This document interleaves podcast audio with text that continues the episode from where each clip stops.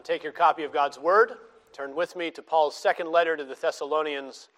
Today, reading chapter one, uh, verses five through twelve. And for those of you who are visiting with us today, who are just joining us, uh, this is very much a part two sermon. Uh, so last week, we read this whole passage and focused really on verses six to ten, the coming judgment at the end of days uh, that God declares Uh, when Christ returns to be glorified in his saints and marveled at among all those who believe.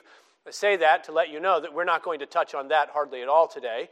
And so you may say to yourself, there's an awful lot that's missing. And, and the answer is, you're right. Uh, we're going to look really at verse five in the beginning and verses eleven and twelve that bracket this passage uh, and, and that remind us, as Paul says, what it is to be counted worthy of the kingdom of God. So Second Thessalonians uh, chapter one, today reading uh, verses five through twelve. And before we read this text together, let's join in a word of prayer and seek God's blessing on our study. Let's pray. Oh, gracious God and Father, we thank you for your word. We thank you that it is true. And we pray that you would give us hearts to see and receive and rejoice in the truth of it. Not just in the truth of this word, but in the truth of our Savior, the one who is to come, uh, the one in whom we live and move and have our being. Oh, Lord, give us faith to know you and to call upon you, to be counted as yours. We pray in Jesus' name. Amen. Hear now God's word as we find it in Second Thessalonians chapter one, beginning to read in verse five. This is evidence of the righteous judgment of God, that you may be considered worthy of the kingdom of God, for which you are also suffering. Since indeed God considers it just to repay with affliction those who afflict you, and to grant relief to you who are afflicted, as well as to us, when the Lord Jesus is revealed from heaven with his mighty angels, in flaming fire, inflicting vengeance on those who do not know God, and on those who do not obey the gospel of our Lord Jesus.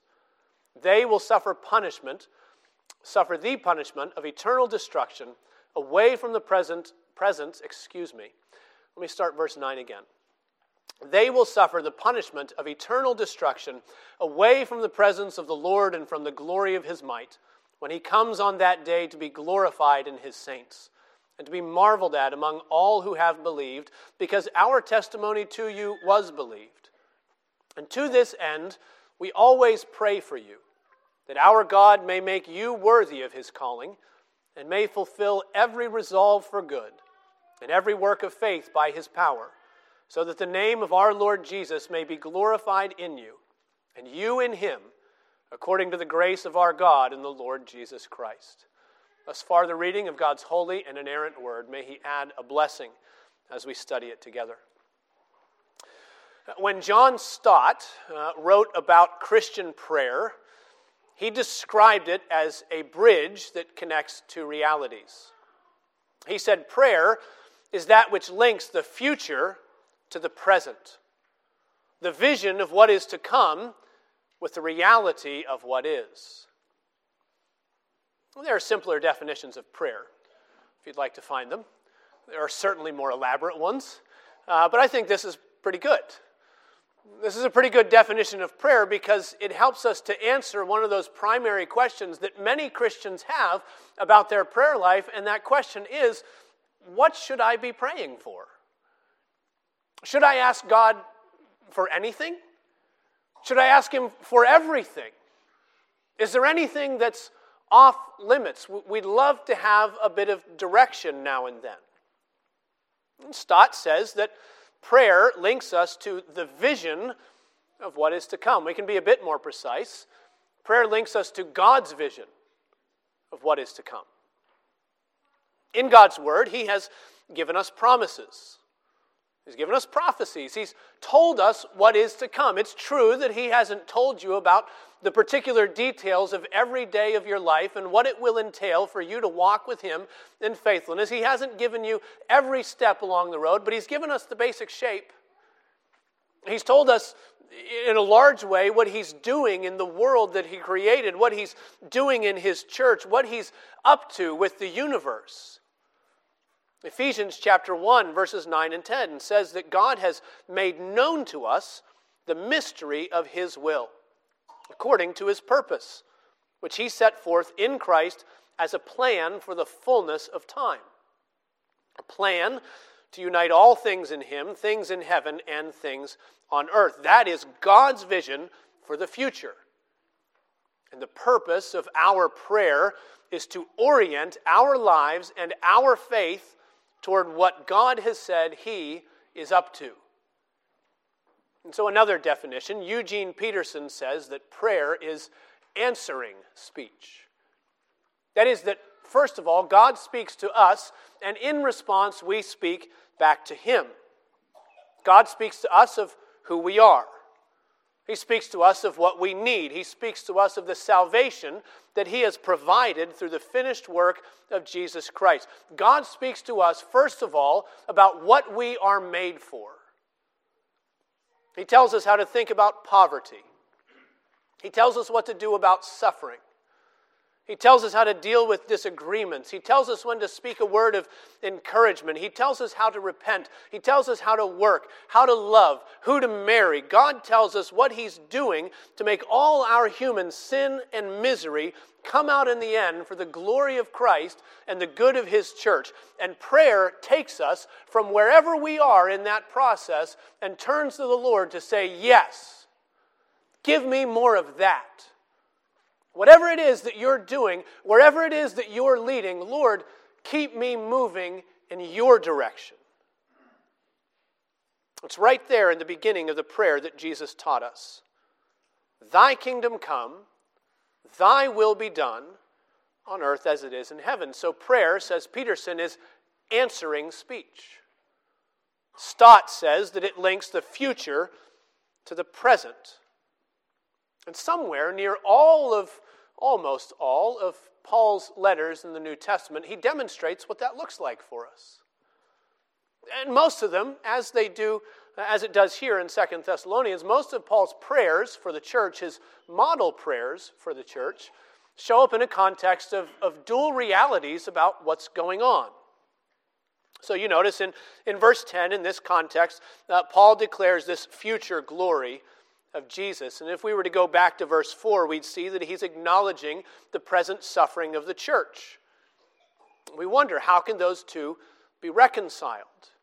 Present suffering and future glory. How can we see this wonderful vision of God that he is promising through what is, in many ways, a very difficult present reality?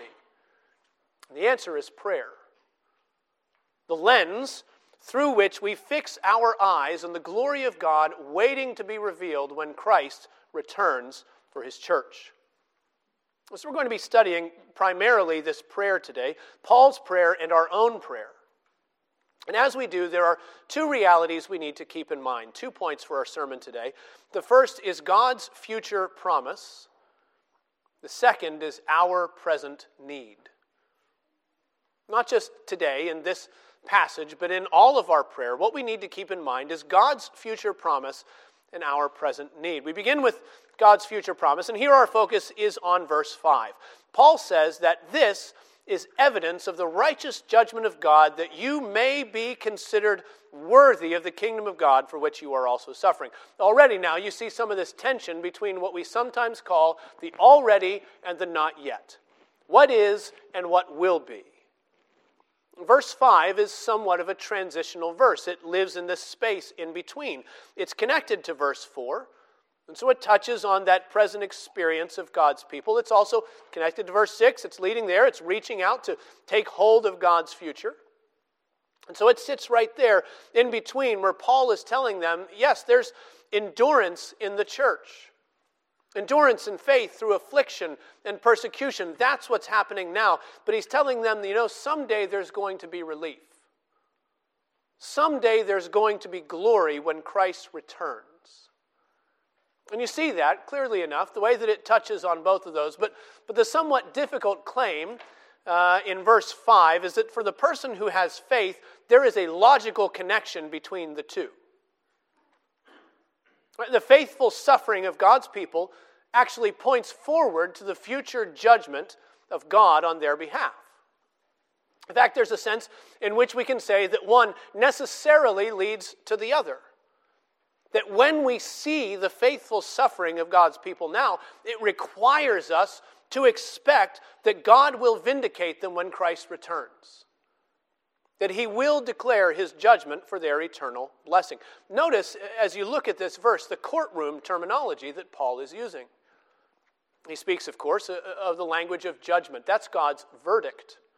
Right? In a courtroom, you can either receive a judgment in your favor or a judgment may be passed against you. In the courtroom, you can either be acquitted or you can be convicted. There's a verdict going on here. The verdict, Paul says, that belongs to God's people is that they will be considered worthy of the kingdom of God. Their citizenship with the saints will be revealed. At the last day, when Christ returns, they will enter into the joy and the glory of their master. They will receive God's declaration for eternity, stamped upon their lives, worthy of the kingdom. It's his judgment. The other courtroom language he uses is evidence. He says this is evidence of the righteous judgment of God. And so we know how this works. If, if this were a rerun episode of C S I Miami, we would all be looking, uh, scouring the floor for, for hair samples and trace chemicals and all that forensic stuff, right? We know that evidence is, is the body of proof that leads to a legal decision. In nineteen seventy-two, Josh McDowell published his Christian classic, modern Christian classic, Evidence That Demands a Verdict. That's how it works. If the evidence is there, you expect the verdict. And that book, of course, was a series of proofs that he hoped would lead any rational thinking person into the truth of Christianity. There's a twist in this story. And the twist is that when Paul thinks of the evidence that demands God's verdict of worthy, what he's thinking about is the way that these believers in this church in Thessalonica are suffering for the sake of the gospel. The evidence in mind points back to verse four. Read it again. Paul's referring to what he calls there, their steadfastness and faith in all their persecutions and in the afflictions they're enduring. He's referencing the whole lot of it, not just their suffering, but the fact that they are suffering with faith, that they're being afflicted for the sake of Jesus' name, and they have not yet abandoned him. Despite the storm of persecution they're facing, these winds were not strong enough to capsize their hope in Jesus. And Paul says, when I see faith like that, through suffering, I know that God has good things in store for your future. Now, you know, of course, that this is not the same conclusion that the unbeliever comes to when they examine the same evidence. Not very long ago, I think it was uh, twenty fourteen, the end of a live presentation at, at Whitmore College. Neil deGrasse Tyson was speaking there, and at the end, he was, he was taking questions from the audience, and a young man raised his hand, and he asked that all-important question of a, a well-known scientific agnostic, important question to ask. He said, Mister Tyson, do you believe in God? Well, Tyson answered with the event that he says sparked the modern atheist movement. The event was the Lisbon earthquake of seventeen fifty, I'm sorry, seventeen seventy-five. It happened in Lisbon, Portugal. Uh, it was a natural disaster that occurred on All Saints' Day in one of the most religiously devout cities in all of Europe at the time. A terrible earthquake, followed by a tidal wave through the river, followed by a, a fire that ravaged the city, and upwards of eighty thousand people died, many of them trapped beneath crumbled cathedrals. And Tyson points to that suffering of, of that day, and he claims that, you know, if a God exists, then he certainly can't be the God that most people are expecting. He certainly can't be the God that Romans talks about, the one who rewards those who seek him, right? He can't be the God who is all good and all powerful, and he can't be the God who can be trusted to be good and powerful for his people in the future. And you've heard arguments like that. You've heard the skeptics point to human suffering in general or, or to Christian suffering specifically. And they deduce that if these are the things that God lets happen, then we have no right to expect anything good from his hand in the future anytime ever. It's that old nugget that says that if bad things happen to good people, it's proof. Either that God is out to get you or that he simply doesn't exist. Of course, there are answers to questions like these. Many answers, and, and this is a bit of a diversion, but we, we could answer those sorts of questions the way that Jesus answered a similar question. You remember the time that a group of people wanted to know about those Jewish worshipers in the temple who were slain right in the middle of their worship, who, who they say that their blood Pilate mingled with their sacrifices. They wanted to know about that crowd of people in that town called Siloam when the tower fell on them and crushed eighteen of them, and they all died at once in this terrible catastrophe. They came to Jesus with their inferences. They came with their conundrums about what this might mean about God or what it might say about those people. That's how it always goes. Natural man is always trying to draw simplistic conclusions from human suffering. We're always trying to find the right formula for right people plus right action equals optimum outcome. And we're always falsely assuming that human pain is either evidence that God is displeased or that he doesn't exist. But if you remember that passage, you know that Jesus goes in a different direction. You remember that Jesus used those questions uh, about suffering not to say that we can, we can cancel God now. Obviously, this writes off the whole thing. No, no, he, he uses it as a reminder of how much we need him. Luke chapter thirteen, verse three, Jesus says, "Unless you repent, you will all likewise perish." Did he mean that a tower was going to fall on them as well? No, he, he meant, he was telling them that this present world is, is not all there is to be concerned about. He said something similar elsewhere. He said, "Do not fear those who only kill the body."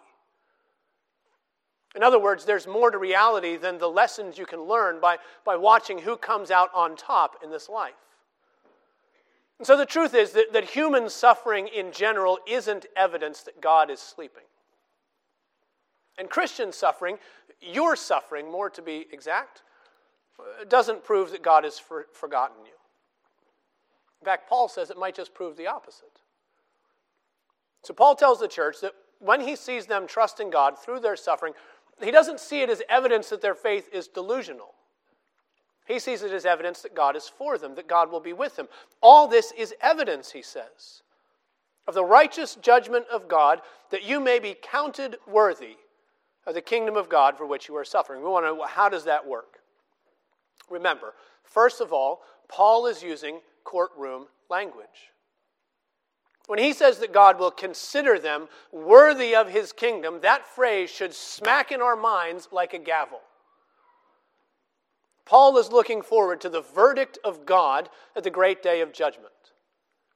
Last week we, we read these sobering verses in the middle of our passage, and, and we won't rehearse all of them now, but we found in verses six to ten that God has appointed at the last day when Christ returns a day of division for all of humanity. A day of separation, that when Jesus returns, there will be wheat and there will be chaff. There will be sheep and there will be goats. There will be, on the one hand, as verse eight tells us, those who do not know God and who do not obey the gospel of the Lord Jesus Christ. And on the other hand, verse ten says there will be the saints. There will be those who have believed the testimony that the apostles preached. This word of a gospel that there is a God-man who came and lived and died and was resurrected for the salvation of his people. And we learn that the dividing line on the day of judgment will be faith or unbelief, trust in Jesus or rejection of him. That's the future that's coming for all people. In verse five, Paul is telling us, if you want to see what God has for you in eternity, just look at the way he's making you hold on to him now. It's not meant to be a challenge for the church. It's not meant to be a word of law. You better believe better. You better get your act together. That's not what he's saying. This is gospel encouragement. Verse three, he's already thanked God himself for the faith and the love that the Holy Spirit is working into their lives. Verse four, he told them, you know, when I go around to other churches, I boast about what's happening in Thessalonica every time I tell them what God is capable of. The church already knows where his focus is in this prayer and this thanksgiving. It's on God, it's not on them. And despite all that, he knows that in the midst of our suffering, we are tempted to think that our hardship might mean that God has nothing good left to give us. Actually, that's the, the problem of our faith, isn't it? When we think about the problem of suffering, and we, we put that in big air quotes, we think about it as a, a philosophical idea that has to be answered. We can handle it so long as it stays out there. We can sick our apologetics and give all of our answers to this question of what do we think about these natural disasters, but just you let that affliction and that suffering come close enough to touch us. Just you let it get close to your family, to your own livelihood, to your relationship or your marriage.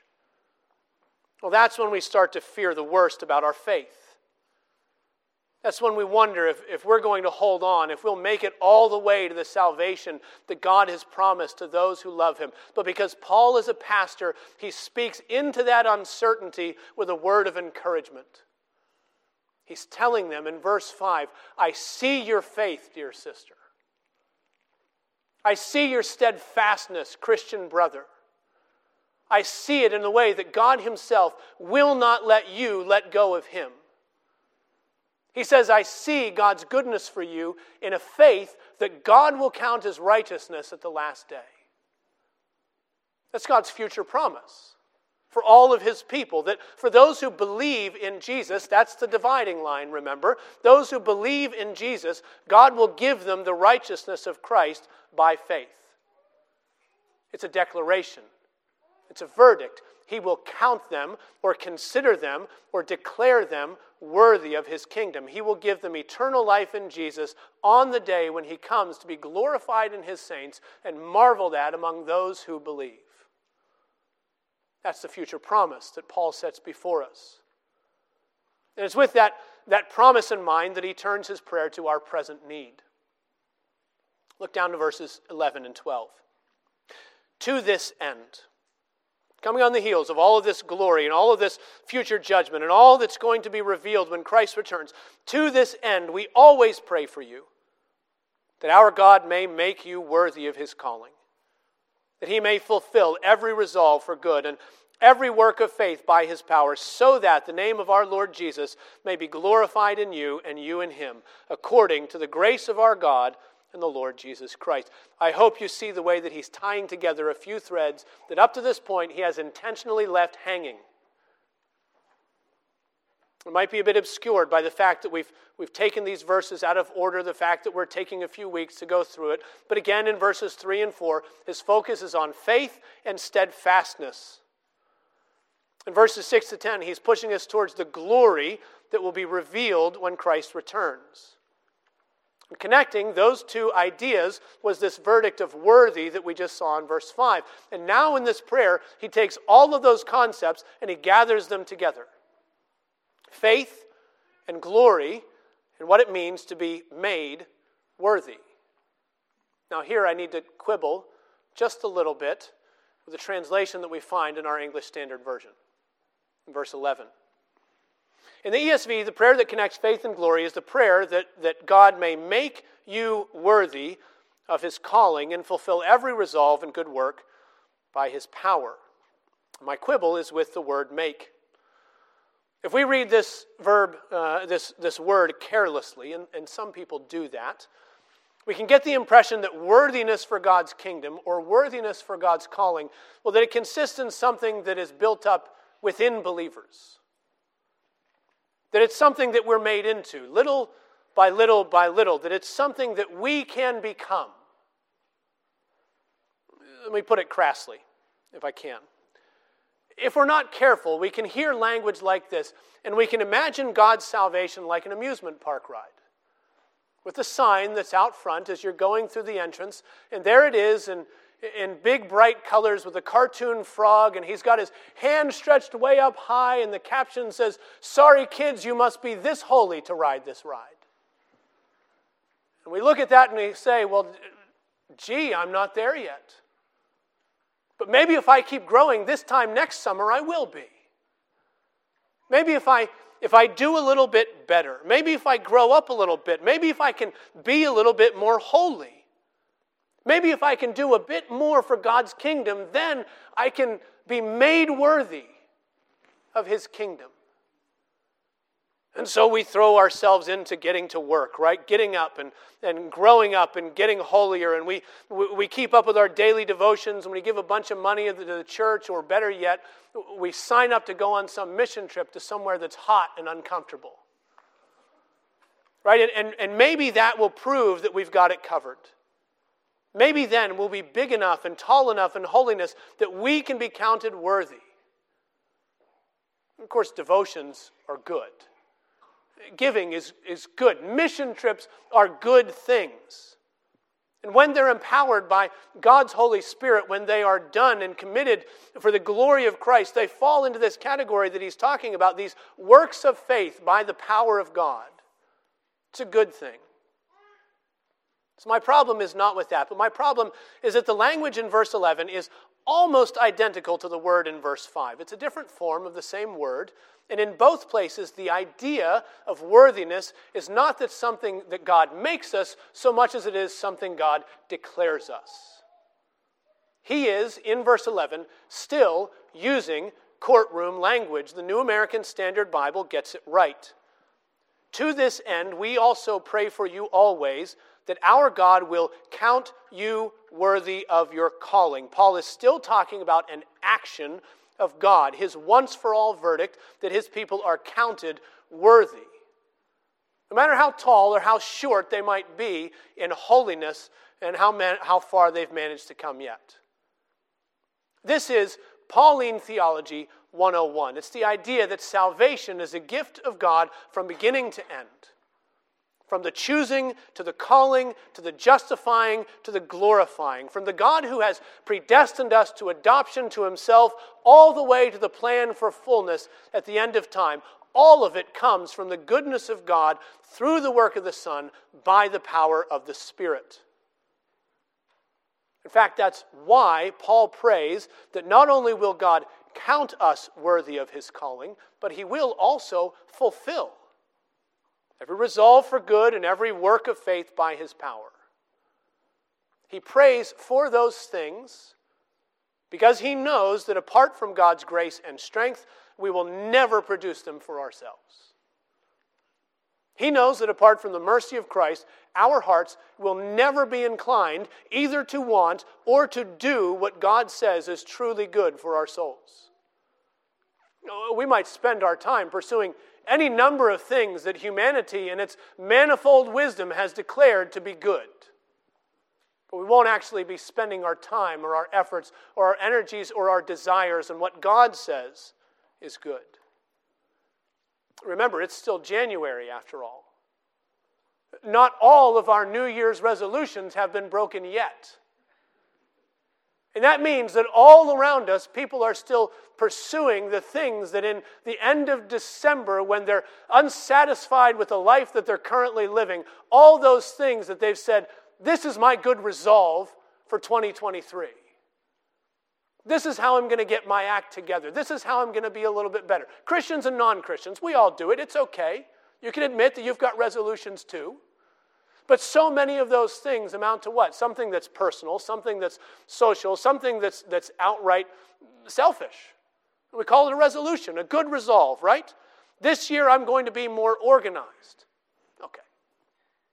This year I'm going to be kinder to the people around me. Great. This year I'm going to be less stressed. This year I'm going to focus more on pursuing the things that make me happy. That's what so many of our good resolves amount to. If our hope is, is that we can somehow drum up enough holiness by ourselves, by our own good resolves and our own works of faith, we're sunk. This is the best we come up with. This is the wisdom of the world. You know, you really ought to put some boundaries in your relationships. Because, you know, you interact with so many people, and they're, they're not good for the way you feel about yourself. And so if they say something that offends you, cut them off. There's a resolution for January twenty twenty-three. There's a good resolve. There's a work of faith. Absolutely not. Yesterday at our presbytery meeting, one of the brothers was praying during our worship service, and this is what he prayed. He said, "Oh, that people might begin to care about their eternal souls, that the majority of people would long for more than mere existence in this world." That's a prayer we ought to pray. That's a prayer that takes hold of God's vision for the future and begins to apply it to where we find ourselves. It's a prayer that recognizes that apart from the power of God to make us long for heaven, we'll never actually even want it at all. It's a prayer that recognizes that without the grace of God to give us faith, we will spend our days like those poor mud pie-making children that C S Lewis tells us about. You already know the quote, right? "Half-hearted creatures fooling about with drink and sex and ambition, when infinite joy is offered to us, we're far too easily pleased." Now, what does it mean? Well, it means that in our faith, and it means that in our prayer, we ought to be taking our cues from the Lord. Eugene Peterson says that prayer is answering speech. There's another way we can put it. Prayer works backward. Right, prayer, prayer begins from what God has promised and then teaches us to learn what we need from Him. That's what prayer does. You notice that Paul prays that God would do the thing that he says he's got in store for them. He's not finding some other way around. He's saying, here's God's good gift for you. My prayer is that He would do it. Sometimes we feel ashamed to pray for those things that God has said He will do. That's exactly what prayer ought to do. It seeks out what the Lord has said He will promise and what He will accomplish in time and eternity, and it presents those promises back to the Lord in the form of an ask. The old Puritan Robert Traill said it this way. He said, "The great work of Christians is to turn promises into prayer." And the Lord has promised, has He not? The Lord has promised for His church that He will count His faithful ones worthy of the kingdom when Christ returns. And so Paul prays for the church, God, will you count them worthy of their calling? God has promised that He will glorify Jesus in the saints on the day of judgment. So Paul prays for the power of God to sustain the church so that, he says, the name of the Lord Jesus may be glorified in you and you in Him. You can multiply examples just as often as you can multiply promises from the Word of God. The Lord has promised to sanctify His bride by the washing of water with the Word. The Lord has promised to work all things for good for those who are called according to His purposes. The Lord has promised to conform His children to the image of His Son from one degree of glory to another, from one day until the next, until that day when we see Him and are made like Him as He is. And when the believer reads those words, we ought to work backward. We pray, yes, Lord, do more of that. Do more of what You're promising to do. Glorify Your name in the salvation of Your people, because we can't do it. That's what prayer does. True prayer is almost always a variation of the one that Jesus gave to us. Thy will be done, Thy kingdom come, on earth, just as it is in heaven. Well, may the Lord work that prayer into the faith of His people. May He do that for you, dear church. May He fulfill every resolve for good, every work of faith, so that the name of our Lord Jesus Christ may be glorified in you, and you in Him. May the Lord count you worthy of His kingdom. Let's pray together.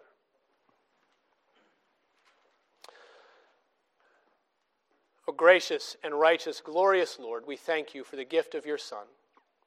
We confess that we do not deserve any grace or mercy, We thank you that you've promised it. We thank you that you know those who are yours. You've called and predestinated them in love. You've given assurance that you will call them to yourself in time and justify them, that they too may be glorified at the last day with Christ.